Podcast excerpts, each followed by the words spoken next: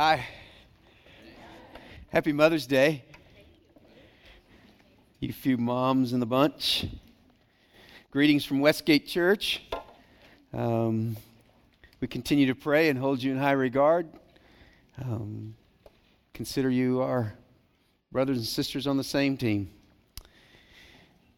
We're going to be in Mark chapter 1, working through uh, the series called Revolution. And the truth is, is that um, for us to really see how just revolutionary what Christ says in Mark chapter 1, I need to set a little context for you. Um, Wikipedia tells me there are 32 revolutions that have happened since the year 2010 to now. 32. Now, that's quite a few. I, I, don't know how many are shocked by that. I was actually surprised. Now, I, I know there's some things that have been going on. There's some unrest in Egypt and some things that were happening there. There's some unrest in South America and some other places in Asia. I, mean, I, I, I kind of got that. And then the Olympics made us aware that South, um, southern Russia, there was some kind of revolutions kind of going on, some unrest there. But 32 just since 2010 around the globe. And truthfully, the, the, the in and out of conflict, there's a lot of stuff that they're, that's revolting, that should be changed. And, um, and so that's kind of what we're getting, we've grown used to because the, the world is now so flat and so small that we see a lot of things and we see what should be changed and we kind of um, have a hard time getting our head around all of those kinds of things. And so we tend to dismiss some of it. And in order to see what Christ um, was calling people to. You got you, you, you saw two weeks ago when Mar, uh, when Ryan kicked this mark off. He you saw just how the very first words of the Gospel of Mark were revolutionary. In fact, they were treasonous. This is a book of treason. Um, as it was read in the first century context of a Roman dominated world, in a Palestinian kind of an area. This is just, this would be treason to make some of the claims that are, are made in here. And so let me kind of set for you some of that context. Um, Ryan's already done that for you, but let me just tell you a few other things um, that, are, that were going on there. Let me turn this bad boy on.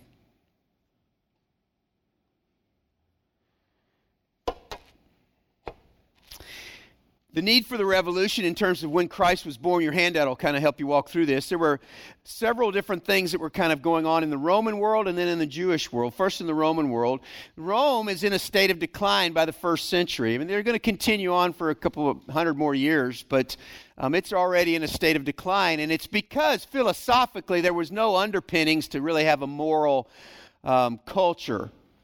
They've got this weird kind of things, two philosophies going on. Well, on the one hand, it's Epicureanism, and that is basically what it says is that pleasure is the highest good.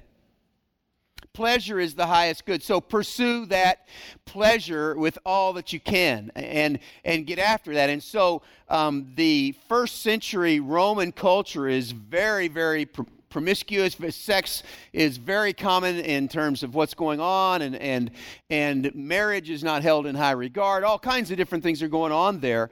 And epicureanism says just basically get after whatever feels good.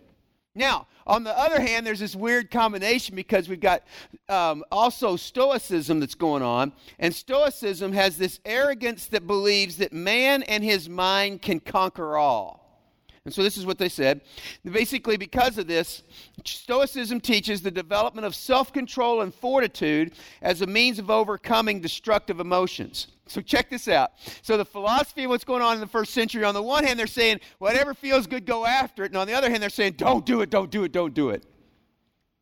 So what happens is, is basically first century uh, Romans are schizophrenic. They don't know what to go after. They don't know what to pursue. Um, on the one hand, everything uh, is okay and you can go after whatever you want. On the other hand, you shouldn't do it because when you give into that, it's going to raise some emotional needs for you and it's going to it's going to make you weak. And so, basically, because of this combination of what's going on, um, charity disappears, and honest work is seen with contempt. And what's worshiped in the first century Roman culture, any guesses? Power. Power is God with a little g. And that power is predominantly expressed in war. So, the very best thing that could happen is that there's some battle somewhere that you can go and fight bravely for, and then come back and get your money for nothing and your chicks for free. To borrow an old rock song from somebody who's old, like me. I mean, that's what that was the best that you could hope for. And so there's this decline that's going on in the Roman world um, that just is kind of freaking everybody out and sucking any meaning from life that they could find. And then, of course, Christ, who's born a Jew in a Jewish culture, um, is also born into a vacuum. And a lot of times you'll hear about the revolution that he starts is because of some of the context of Rome. They have freedom to be able to travel, there's safety in travel, there's uh, roads now across the, the empire, there's a common language in Koinonia Greek. And so there's all kinds of good things, but there's also some things that he's born slap dab in the middle of. First is religion without any hope. Now remember, at the time that Christ comes, there's not been a prophetic voice from God for 400 years. 400. Now, to put that in context, that's older than our country. 400 years of silence under a huge um, oppressor of the Roman government. It seems as if God has withdrawn his blessing and protection and his hand on them. And now they are under this cruel, dominant force. And because of that, they're living in tax brackets, try this on, that are somewhere between 60 and 80%. How'd you like to try to make your budget work under an 80% tax bracket? And so that's what's going on in terms of when Christ steps onto the scene. They've got religious leaders and political leaders that have no character. In fact, the only way they got to be leaders is, was they, is that they sucked up to the enemy, Rome. And then Rome placed them in power. So they're hated. Every single person that's in power doesn't have character and are hated. And they espouse and teach rules without any love. Lots of talk about what they stand against. And religious leaders are seen with suspicion. Money is worshiped. Sex is worshiped, power is worshiped, and there seems to be no meaning anywhere. And it's in this context. Is that me? Is it? Sorry. I'm popping somewhere. It's usually my back. Maybe that was my back. Um, and it's in this context that Christ comes on the scene. And what he begins to say is he speaks right straight into something. And he says basically, I am, I am standing, all the norms of, of advice and lists and rules to make your life work. I have something for you that is completely different. It's not about lists of rules. It's not about earning God's favor. It's not being good enough.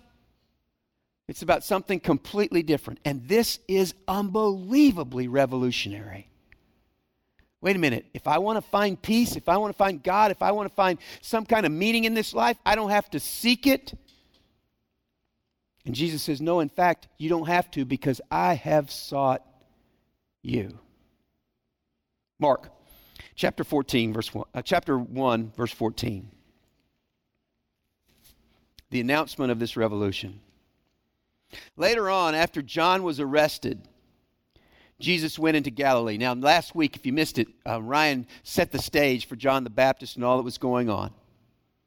And where he preached God's good news. And this is the first recorded words in the Gospel of Mark from this revolutionary dude.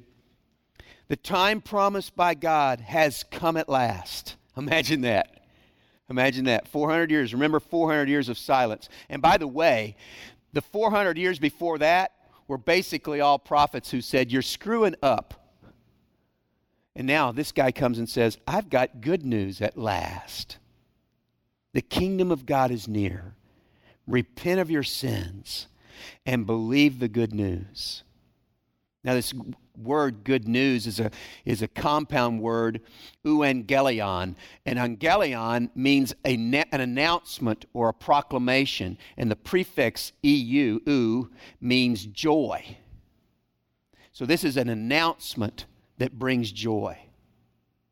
That is what the gospel or the good news that is used 75 times plus in throughout the New Testament is all about. He says and shows up on the scene. Imagine this. You guys aren't getting it because you're just not, you're looking there like, this doesn't sound very revolutionary to me. All they've had up to this point is either God's not pleased with the way you're living, or there is no God and worship power, or there's a philosophy out there and there's many gods, and go get as much as you can for as long as you can.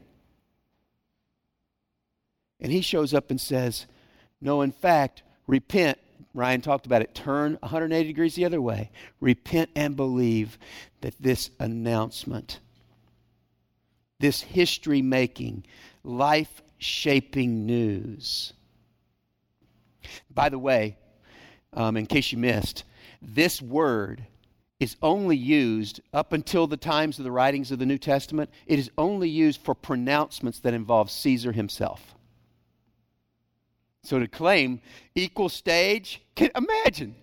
Here's a first century Palestinian Jew of questionable origin, probably born out of wedlock, from no money, no education, no backing, no nothing. And he's saying, You thought Caesar was in charge, but you got it all wrong. I'm in charge. Starting to sound more revolutionary? The essence of every other religion really is advice. Here's what you need to do to get right. And the essence of Christianity is essentially good news. Here's what God's done to make you right. Don't miss that, don't miss that difference. That is revolutionary. The gospel is that God connects to you not on the basis of what you've done or haven't done, but on the basis of what Jesus has done in history for you.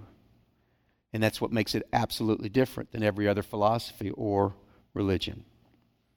And now we see Jesus make an invitation. One day, as Jesus was walking along the shore of the Sea of Galilee, he saw Simon and his brother Andrew throwing a net into the water, for they were fish they fished for a living. And Jesus called out to them, "Follow me, and I will show you how to fish for people." Now, right this past week, it's been the context of the NFL draft. Any football fans in the room at all? Okay, yeah, a few of you. So we're watching the draft. What's your favorite team? 49ers? Oh, yeah, okay, yeah, like, oh, duh, yeah, 49ers. There's no other team in the world. Huh, 31 other teams, but never mind, it's okay.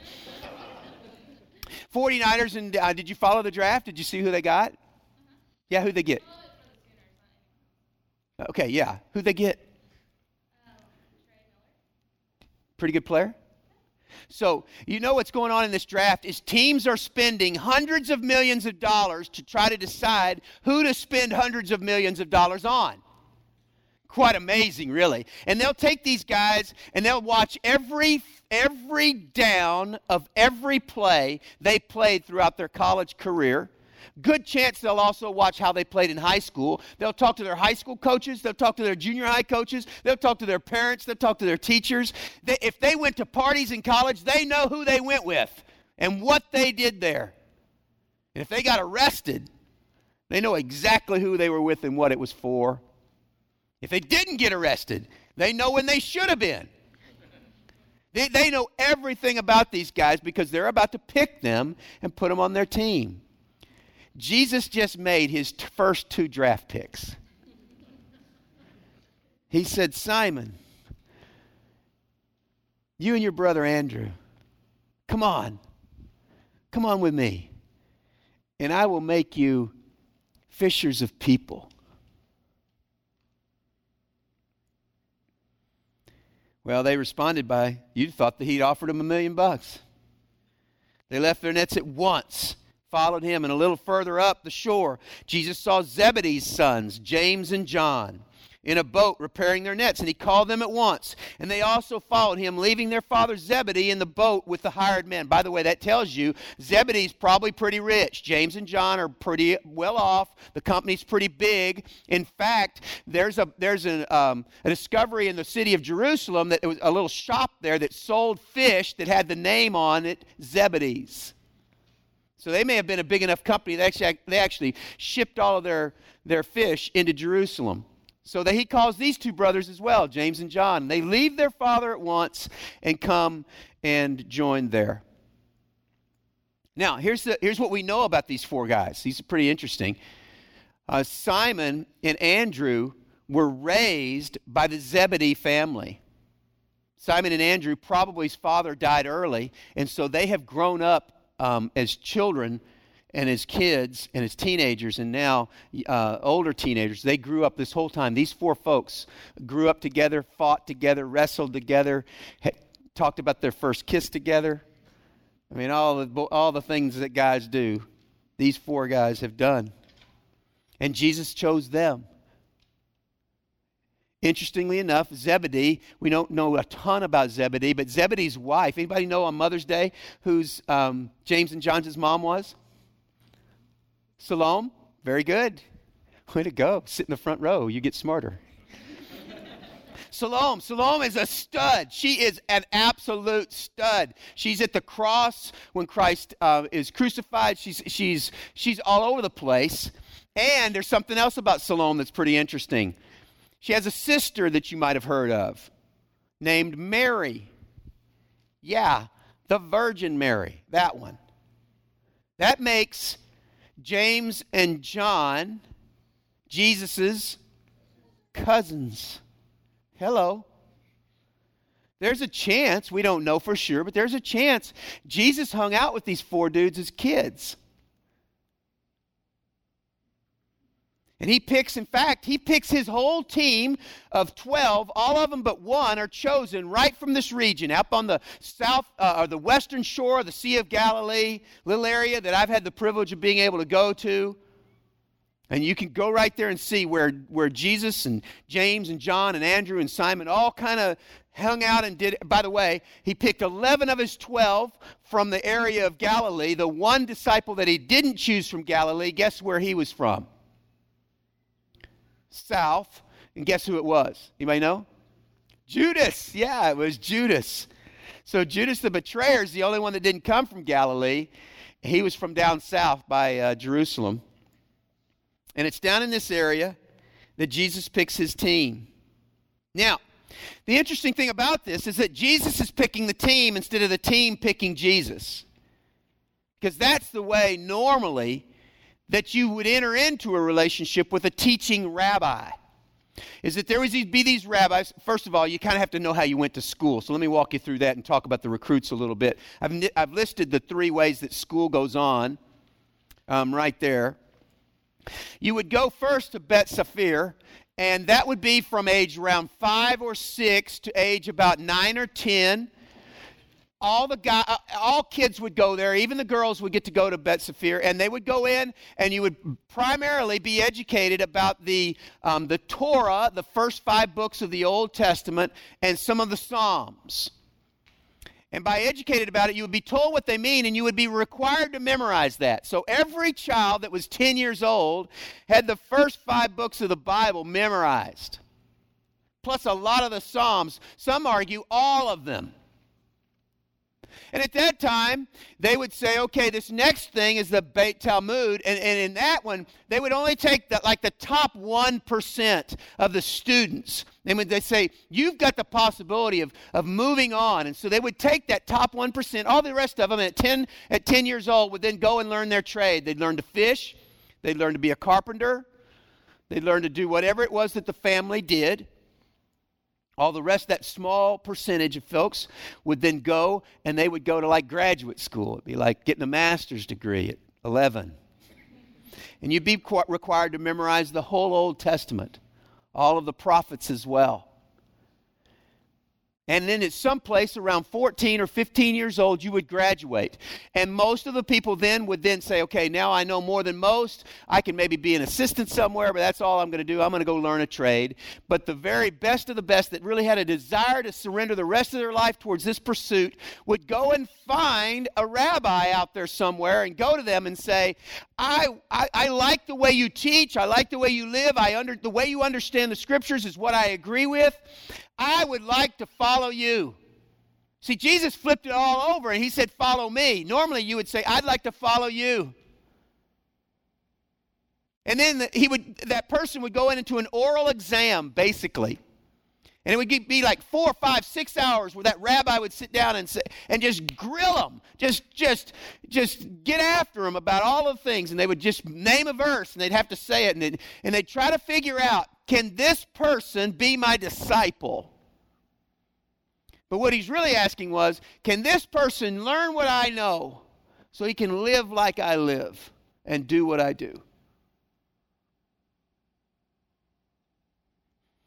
And some of them would, of course, graduate and, or get approved, and he would say, Okay, I think you can do that. I think you can know what I know and do what I do and live like I live. Come, follow me. Jesus apparently didn't give any exam. He knew these guys' hearts. He picked the flunkies. He picked the ones that were already fishermen. They didn't graduate to master's degree level stuff, they were rejected. And Jesus said, I know something about you. And besides that, all of you are invited because what I can do inside of your heart will radically change who you are forever. They immediately leave and follow him. That's actually also quite revolutionary. How did it work out for them? Let me go down the list. These are some of the things that we know about some of the disciples. Matthew um, was killed in Ethiopia. Mark died in Alexandria by being drugged through town tied to a horse. Luke was hang, hung on a tree in Greece. John was put on boil, in, in boiling oil and then afterwards um, stuck on an island, Patmos, um, uh, in seclusion. By the way, John's the only one that lives a long life. He's the only one that died of natural causes eventually. Peter was crucified um, by Nero in Rome, and when he was, they were about to crucify Peter, Peter exclaimed to the executioners, I don't deserve to die like Christ died. And so they flipped him upside down and crucified him upside down. James um, was thrown from the temple and then beaten to death. Bartholomew was skinned alive. Andrew was hung on a cross, and they never did break his legs. And they say that he hung there for several days, and he preached the gospel the whole time he hung until he could not talk any longer. That's Andrew that we just talked about. Jude was shot to death with arrows. Matthias was stoned and then beheaded. Barnabas was stoned to death, and that's, um, you know, not the 21st century stoned. That's like a bad stoned. Paul was killed by the same Nero that killed Peter, except for Paul was beheaded. I mean, over and over again, the way it worked out for these guys is the truth is, is that it just didn't go very well. Because why? They joined a revolution. They joined a, a put your life at risk if you're seen with this guy group of folks. It was not some casual, hey, I think I'll go to church every once in a while kind of thing. It was an, a revolution. And it was not a revolution of military proportions, it was a revolution of the heart. Where Jesus said, and, he, and, and these guys model it right here for us you're going to have to put me over your family. All your most, I know it's a terrible thing to say on Mother's Day but you're going to have to put me over family. The most significant relationships you have in your life must be at best second or third because I need to come ahead of them. Not only that, you're going to have to put me ahead of or over your vocation. Whatever it is that you're pursuing, whatever it is that you're giving all of your energies to be as, mo- as successful as you can possibly be in, Jesus says, I'm going to have to be ahead of that because here's the, here's the revolutionary thing that Jesus is going to ask of all of his disciples Jesus must be first. Jesus must be first. It's, it's, it's this craziness of saying all of the things that are going on in your life. I'm not asking you to be moderately um, excited about what I'm doing. I'm asking you to put me absolutely first. You say, wow, how, how did you get that? Well, first, I see them leave their job and leave their family to follow Christ. And that's what's uh, expected and asked of them. But also, I know from other teachings of the scripture in Luke 14, Jesus says this to a large group of people If anyone comes to me and does not hate his father and mother, his wife and children, his brothers and sisters, yes, his even his own life, he cannot be my disciple. Just go, wow, really, Jesus?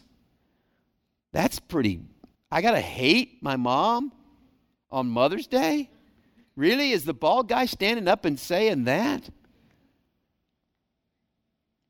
I don't believe Jesus is calling us to act, uh, to actually hate actively. Now, I say that because of the context of all of these other teachings. But what he is saying is, is that uh, comparatively speaking, it's like a hate relationship. So you, don't hate actively, but you hate comparatively. Nothing wrong with having good parents and loving them like crazy. I hope that I'm one. And I'm trying to be that kind of a grandfather. Nothing wrong with having good friends and, and, and loving them and, and, and serving them and spending time with them. Nothing absolutely wrong with them. Nothing wrong with a good job. I encourage you to get one anytime you can. Nothing wrong with being dedicated to it, trying to be, do it well so that they'll pay you better, that you can be indispensable with your group. Nothing wrong with any of that. That's all good.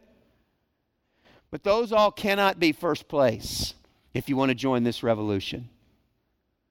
This revolution is saying Christ must be first.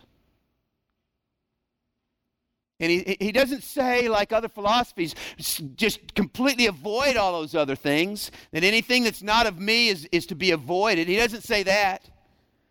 He says those things are all fine. They're just not good first place things. And he doesn't say as well uh, that you have to, you know, say um, no to all of these desires or things that you have. Those things are all good too. As long as I'm first, I've got to be first. Jesus is saying, I want you to follow me so fully, so intensely, so enduringly that all other attachments in your life would look like hate in comparison. And that's where the gospel starts to set itself apart because it isn't advice about how to get right with God. It's this joyful good news that says you don't need to earn your way to the Father. The Father loves you enough to make sure that you can get there just by faith alone. Because the gospel is not about choosing to follow good advice, it's about choosing to follow a king. And that's what makes it the ultimate revolution. You know, Wikipedia tells me there's been 36 or however many, 32, whatever it was, revolutions, 32 since, since 2010. This revolution Jesus is calling you to is still active today. It is revolutionary to live among our culture here with a full blown lordship obedience to a man who claims to be the King of Kings and Lord of Lords.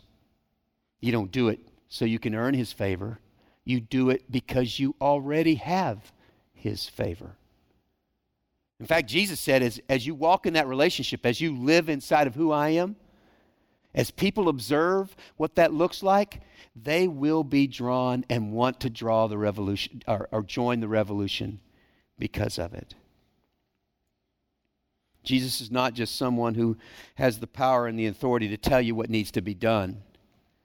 He is someone with the power and authority to do what needed to be done for you and for me. And that is life changing. If you're here and you think you're disqualified to join in on the revolution, Peter, Andrew, James, and John pretty much tell you you're not. Peter's a total foot in mouth kind of guy. And Andrew, James, and John. John is, by the way, by the way, probably the youngest of all of the disciples. He's, he could be as young as 13 or 14 when he first says yes. He could be only 17 or 18 by the time Christ is crucified. If you think you're disqualified because of age, well, that doesn't cut it. These are young dudes.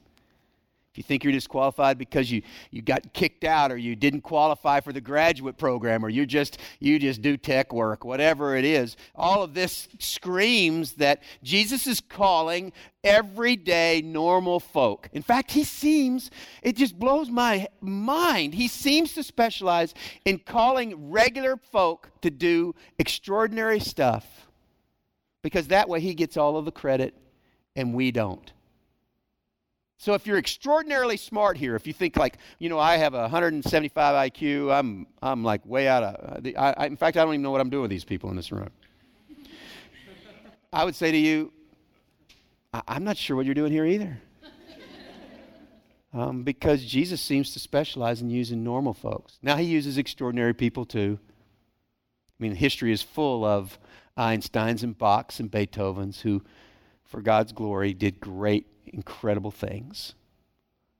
But for the most part, it's Peter's and Andrew's and James's and John's and Steve's and whoever you are.